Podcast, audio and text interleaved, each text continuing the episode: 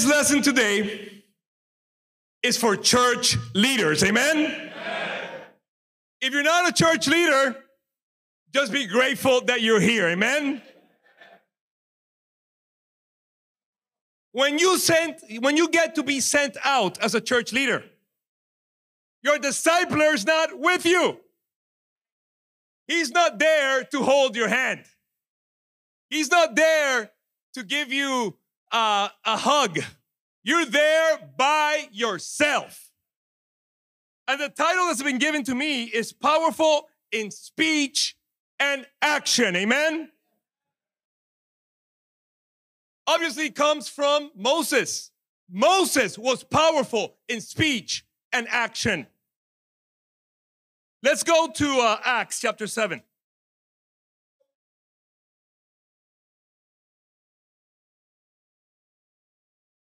Go to Acts 7 in verse 20. Bible reads says at that time Moses was born and he was no ordinary child. For 3 months he was cared for by his family. When he was placed outside, Pharaoh's daughter took him and brought him up as her own son. Moses was educated in all the wisdom of the Egyptians and was powerful in speech and action. Amen? So when Moses grew up, he was powerful. He grew up with all the education of the Israelites. He was 40 years old and he was already powerful in speech and action. Amen? But what happened right after? Let's read. Let's read what happened. He was powerful in speech and action in verse 22. Now, verse 23. When Moses was 40 years old, he decided to visit his own people, the Israelites. He saw that one of them being mistreated by an Egyptian. So he went to his defense and avenged them by killing him, by killing the Egyptian. Moses thought that his own people would realize that God was uh, uh, using him to rescue them, but they did not. The next day, Moses came upon two Israelites who were fighting. He tried to reconcile them by saying, Men, why you are brothers. Why do you want to hurt each other? But the man who was mistreating the other pushed Moses aside and said, Who made you ruler and judge over us? Are you thinking of killing me as you killed the Egyptian yesterday? When Moses heard this, he fled to Midian, where he settled as a foreigner and had two sons. He fled for 40 years. Moses failed at this point. I have seven short points for you as a church leader that are very important for you to understand as you build your church, especially when you are alone. I'm thinking of the Colbys of the world, amen? The, the Luke Snows of the world. I'm thinking those that are gonna be alone, amen? I have seven short points, especially for you. Number one, the test of initial failure when you embark on a great thing for God, when you start a church, when you are doing God's will, Satan will oppose you. And sometimes you will get initial failure. Here, Moses had initial failure. That failure lasted 40 years, too long, amen? But he repented afterwards, amen? But as you encounter your ministry, you will have initial failure. It actually happened to Moses twice. Let's go to Exodus 5. When he repented, when he went to Egypt to flee the Israelites, something interesting happens. The Pharaoh does not make the work easier for the Israelites, he makes it much harder. In Exodus chapter 5, in verse, in verse 17, amen, it says, Pharaoh said, Lazy, that's what you are, lazy. That is why you keep saying, let us go to sacrifice to the Lord. Now get to work. You will not be giving any straw, yet you must produce your full quota of bricks. When the Israelites, when the Israelite overseers realized they were in trouble, when they were told, you are not to reduce the number of bricks required for each uh, for you for each day, when they left Pharaoh, they found Moses and Aaron waiting for to meet them. And they said, May the Lord look on you and judge you. You have made us obnoxious to Pharaoh and his officials and have put a sword in their hand to kill us. Moses returned to the Lord and said, Look, he's not fired up at all. Look what he says. Why, Lord, have you brought trouble on this people? Is this why you sent me? Is this why you sent me, Lord? To fail? Ever since I went to Pharaoh to speak in your name, he has brought trouble on this people, and you have not rescued your people at all. Moses had an initial failure even here. The interesting thing is that here it didn't take him 40 years, amen? He repented right away. In your ministries, you're gonna have times that you will have failure. What do you have to do? You have to stand up right away, man. You can't stay down. In fact, um, a famous preacher, Kip McKean, said that in your ministry, even if you have your own ministry, you have to revive your ministry two to three times a year. About two to three times a year, you have to revise, revise your ministry. You have to revive it because it will have failure. So, one of the key ingredients as a church leader is to understand this concept. You will have failure. The key is not to get down, the key is to stand up and do great things for God. Amen. When we got to Sao Paulo, uh, it took us five months to baptize the first USP student. Five months! But then we had over 100 baptisms in USP. Amen? It, seven evangelists were raised up, and hopefully an eighth one with uh, PI there in the future. Amen? Gustavo PI. And, uh, and six women ministry leaders. Amen? From that campus. Why did that happen? Because we did not give in to initial failure.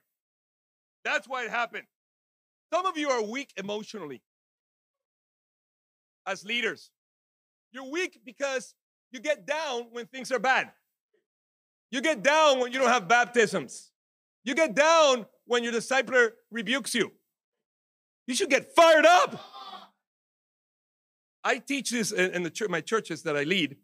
When your ministry is going well, you're medium level fired up. Not too fired up, uh, like, like medium level fired up. When things are going bad in your ministry, that's when you get super fired up for God.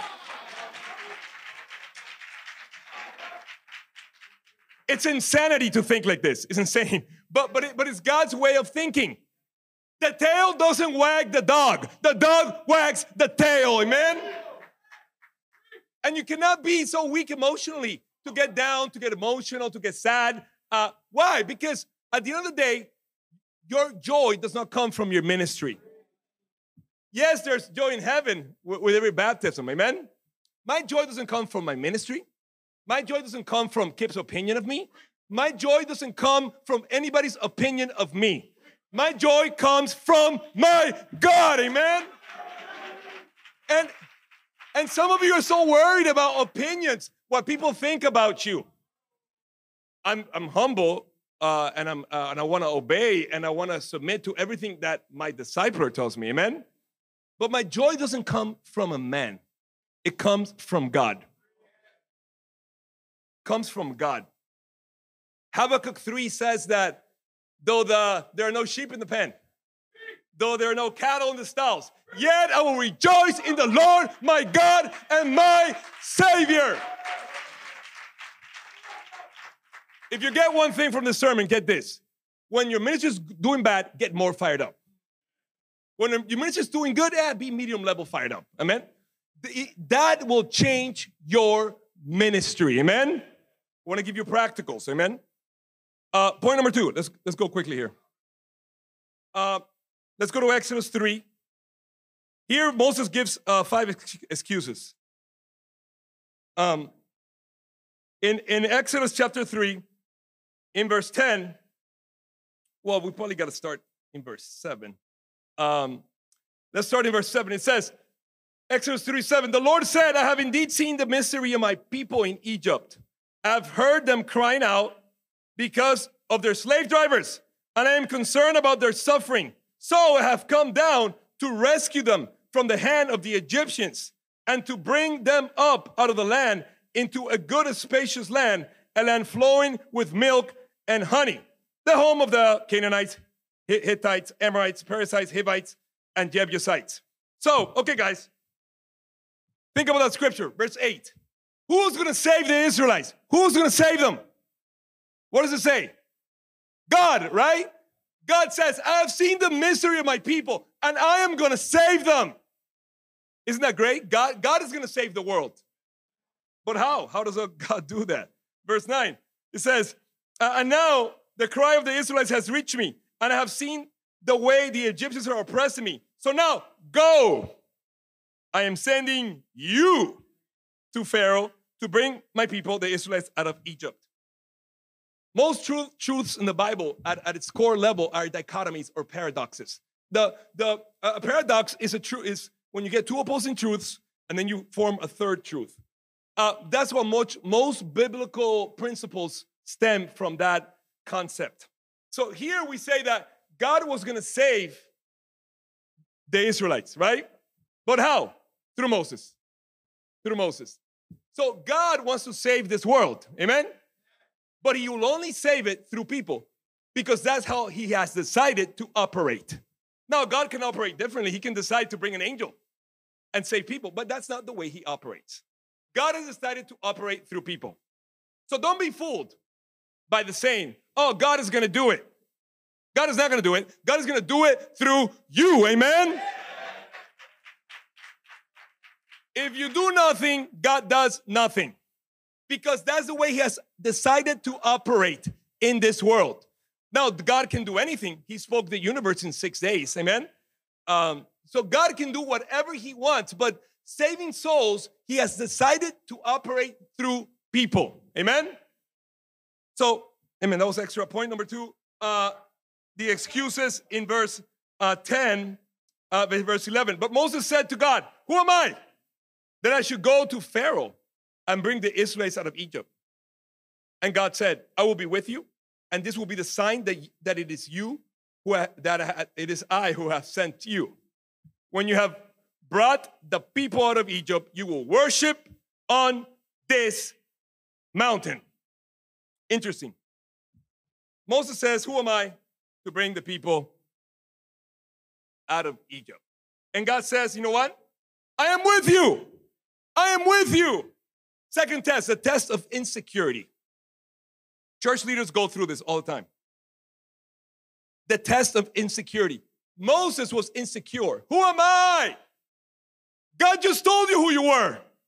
God just told you in two verses before that you were his instrument to save souls in this world, to save the Israelites physically from the Egyptians.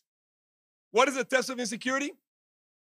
You have to look at yourself the way God sees you. That's one of the biggest challenges in life. That's one of the biggest challenges as a human being is to look at yourself, to view yourself the way God views you. God thinks you're awesome. God thinks you're special. God thinks you're an amazing disciple. You have to view yourself that way. A lot of us have a very bad view of ourselves. I can't do it. I can't do it. That's why you don't do it because you think you can't do it. As Kip has preached many times, he says you have to have faith in God, but check this out faith in yourself. The test of insecurity is you gotta have faith in yourself. Not because you're great, not because you're awesome, but because, God thinks that you are awesome. Amen? The test of insecurity, the challenge. Look at yourself the way God sees you. I think when God from heaven looks at me, he thinks, I like Ro. Uh, he's, I don't think he only says he loves me. I think I like him. I think he's cool. Yeah, I'm gonna disciple him. Yeah, I'm going to discipline him here, there, but I know God loves me. That's my security. I, I know God likes me. He likes to be with me. Amen? And, and, and for some of us, that's hard concept to accept. Because maybe you're in sin, we'll talk about it later. Or, or because you just have such, a, such an insecure view of yourself. If we were secure, all of us here what will be church leaders. Amen? And that's a point. Point number three, real quick, let's go.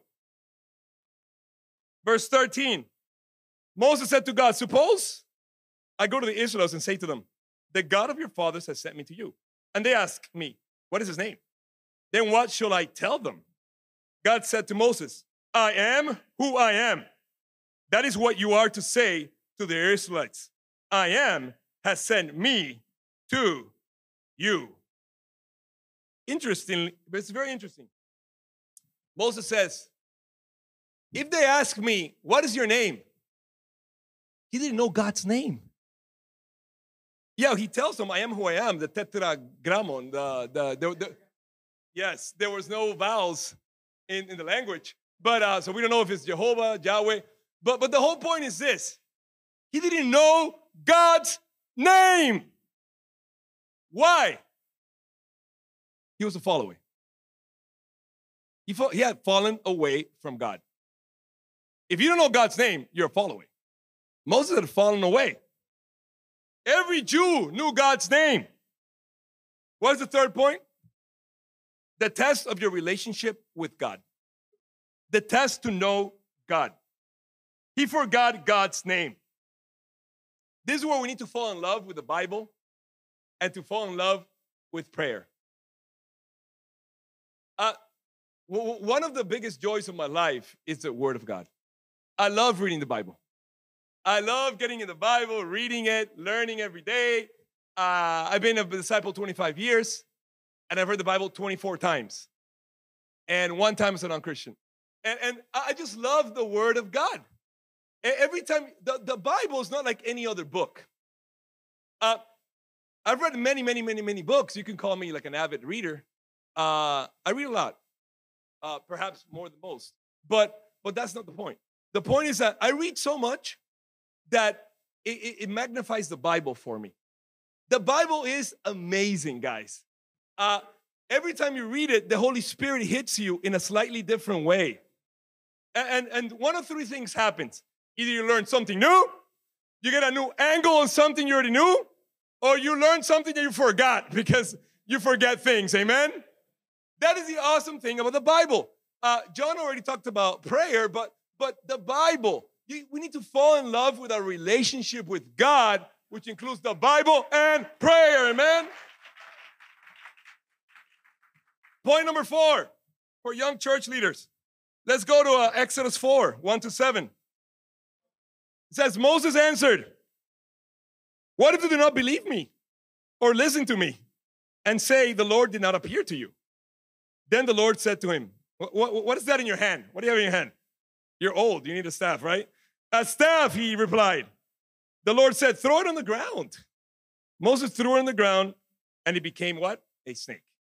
He ran and he ran from it. Then the Lord said to him, Reach out your hand and take it by the tail. So Moses reached out his and took out, and took hold of the snake, and it turned back into a staff in his hand. And he did another miracle. But what is the point here?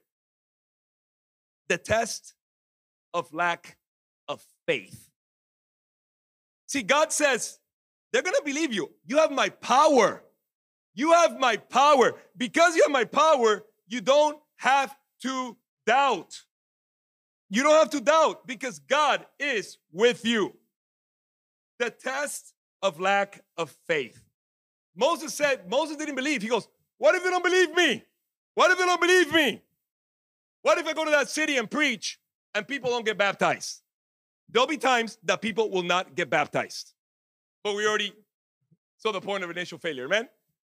The point here is that we need to have faith. How do you get faith? The paradox. Yes, to the message. But in the context of here, it's through your weakness. What was his weakness?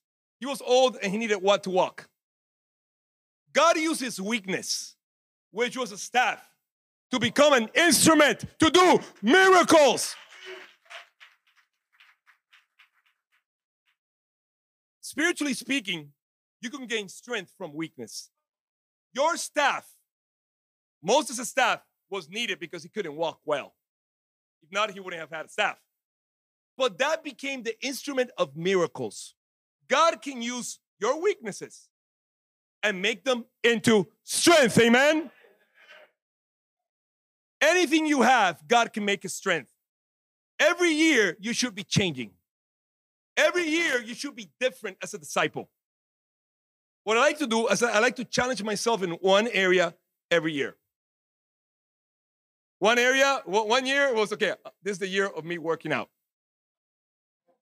So that was when I turned 40. Amen? Uh, another year, okay, I'm gonna read 100 books a year. Okay, I've kept that up since uh, 2016. Amen. Uh, another year, it was okay. This is the year that I'm gonna learn to song lead, and and I became a bottom of the line song leader. But I know how to lead songs. Amen. If I can. Amen. I just wanted to lead songs. I don't have the voice of Andrew, but I, I wanted to sing. Amen. Uh, and this year, it was a year of diet. Of my diet. I started keto intermittent fasting. I'm about six foot, you know, 5'11, six foot. With shoes, I'm six foot. Amen. so I am six feet tall with shoes. Amen. And uh, so I started intermittent, uh, I started getting a little tingling on my toes. Uh, that's peripheral neuropathy. That's, uh, that's a sign of high blood sugar in most people. It could be signs of other things. But I go, okay, uh, either I'm gonna take care of my health or I'm gonna take care of a disease. What, what do I do? Let, let me choose here. I go, yeah, maybe my health is better. And uh, okay, so I got radical. I got radical. I went, I, I, I do keto and intermittent fasting. And I know everybody doesn't, doesn't, you don't have to do my diet. But I went down from 205 to 170.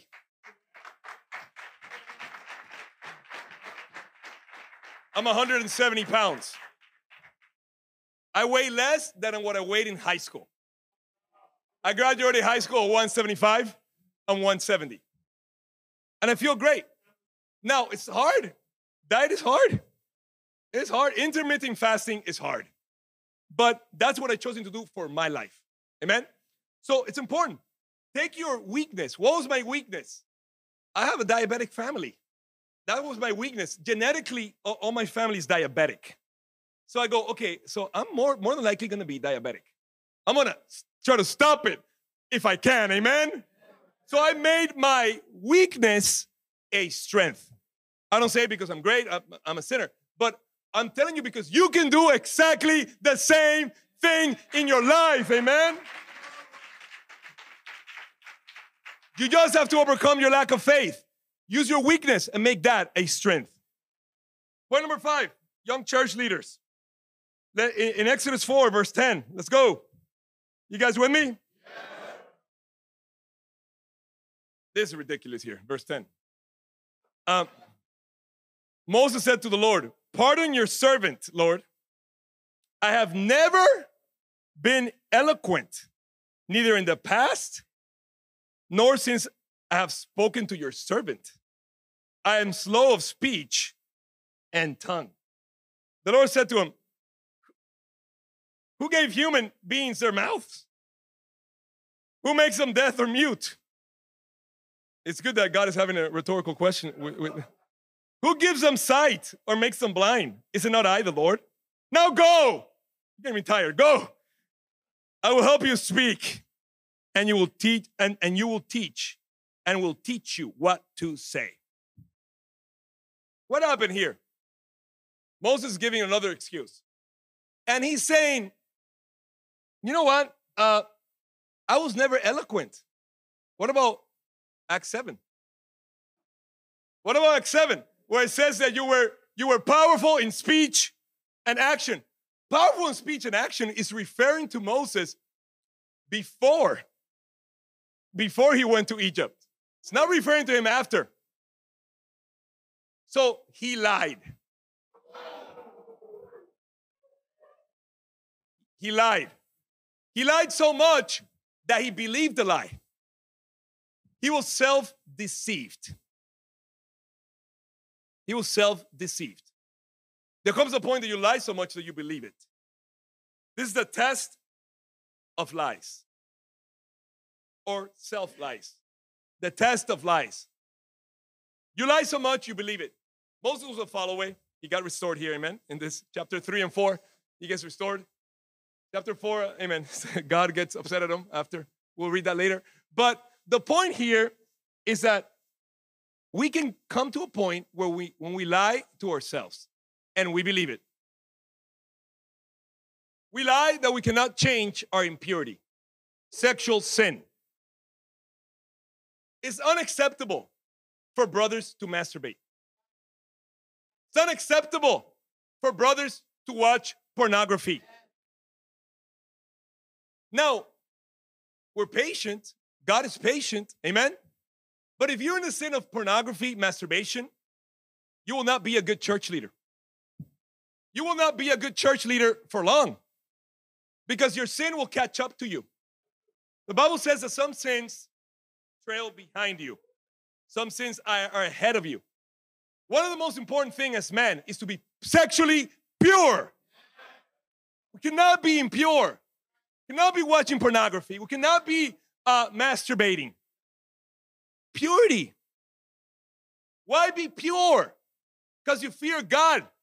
It has nothing to do with your wife It has nothing to do with being single, it has everything to do with God.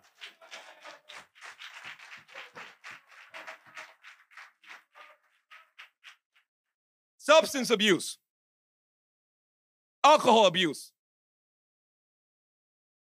Are you hiding that in your life?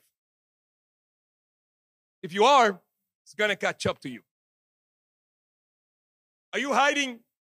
Are you lying about your wife's sin? Is your wife lying about your sin?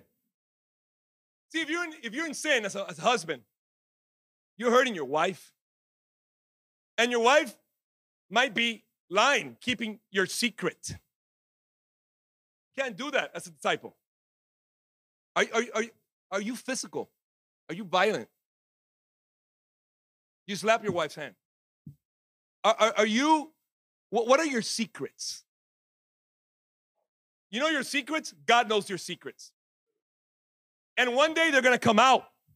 If they don't come out in this life, they're gonna come out in judgment and you will go to hell. Doesn't matter if you're a church leader, you're a disciple first. So when you are leading your church by yourself, it is the easiest time to hide sin. Why? Because you're an expert in discipling. You can diffuse discipling. You talk to your discipler once a week on the phone quickly, and, and you can lie. You can lie. You can diffuse it. You can be partially open, but it's going to catch up to you. So I want to encourage you and challenge you with the test of self lies. Moses lied so much that he believed he wasn't powerful in speech and action. Point number six, verse 13. Same chapter. Chapter 4. Amen? Verse, verse 13 says, But Moses said, Pardon your servant. Lord, please send someone else. That was his heart all along. He didn't want to go. Verse 14. Verse 14. Look what it says. Then the Lord's anger burned against Moses, and he said, What about your brother Aaron, the Levite? I know he can speak.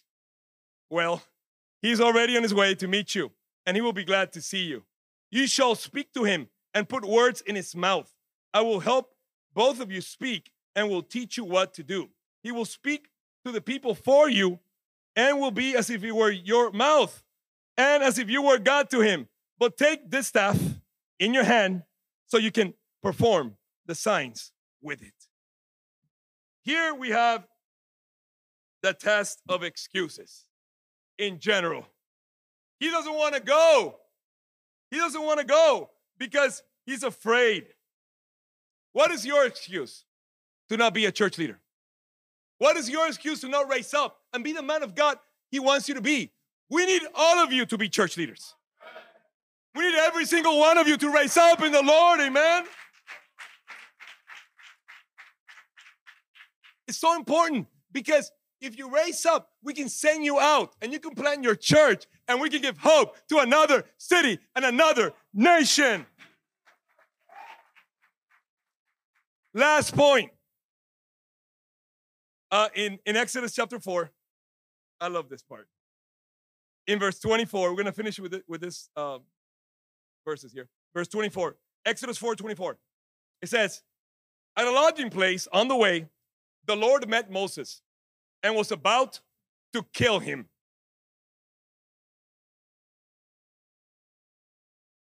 But Zipporah took a flint knife, cut off her son's foreskin, and touch Moses' feet with it. Surely you're a bridegroom of blood to me, she said. So the Lord let him alone.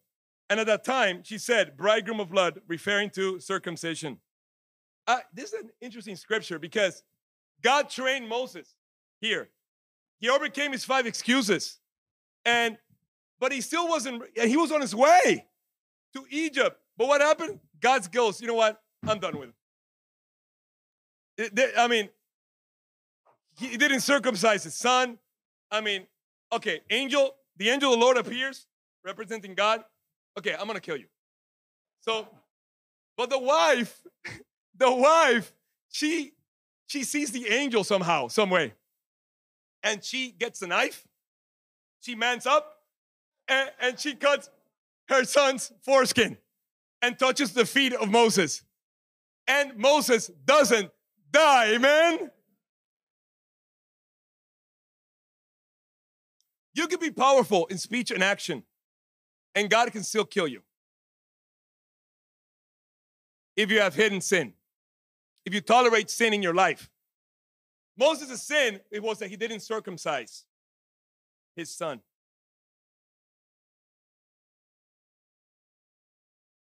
We are the hope of the world. And I want to encourage you if you have anything hidden in your life, be open after this sermon.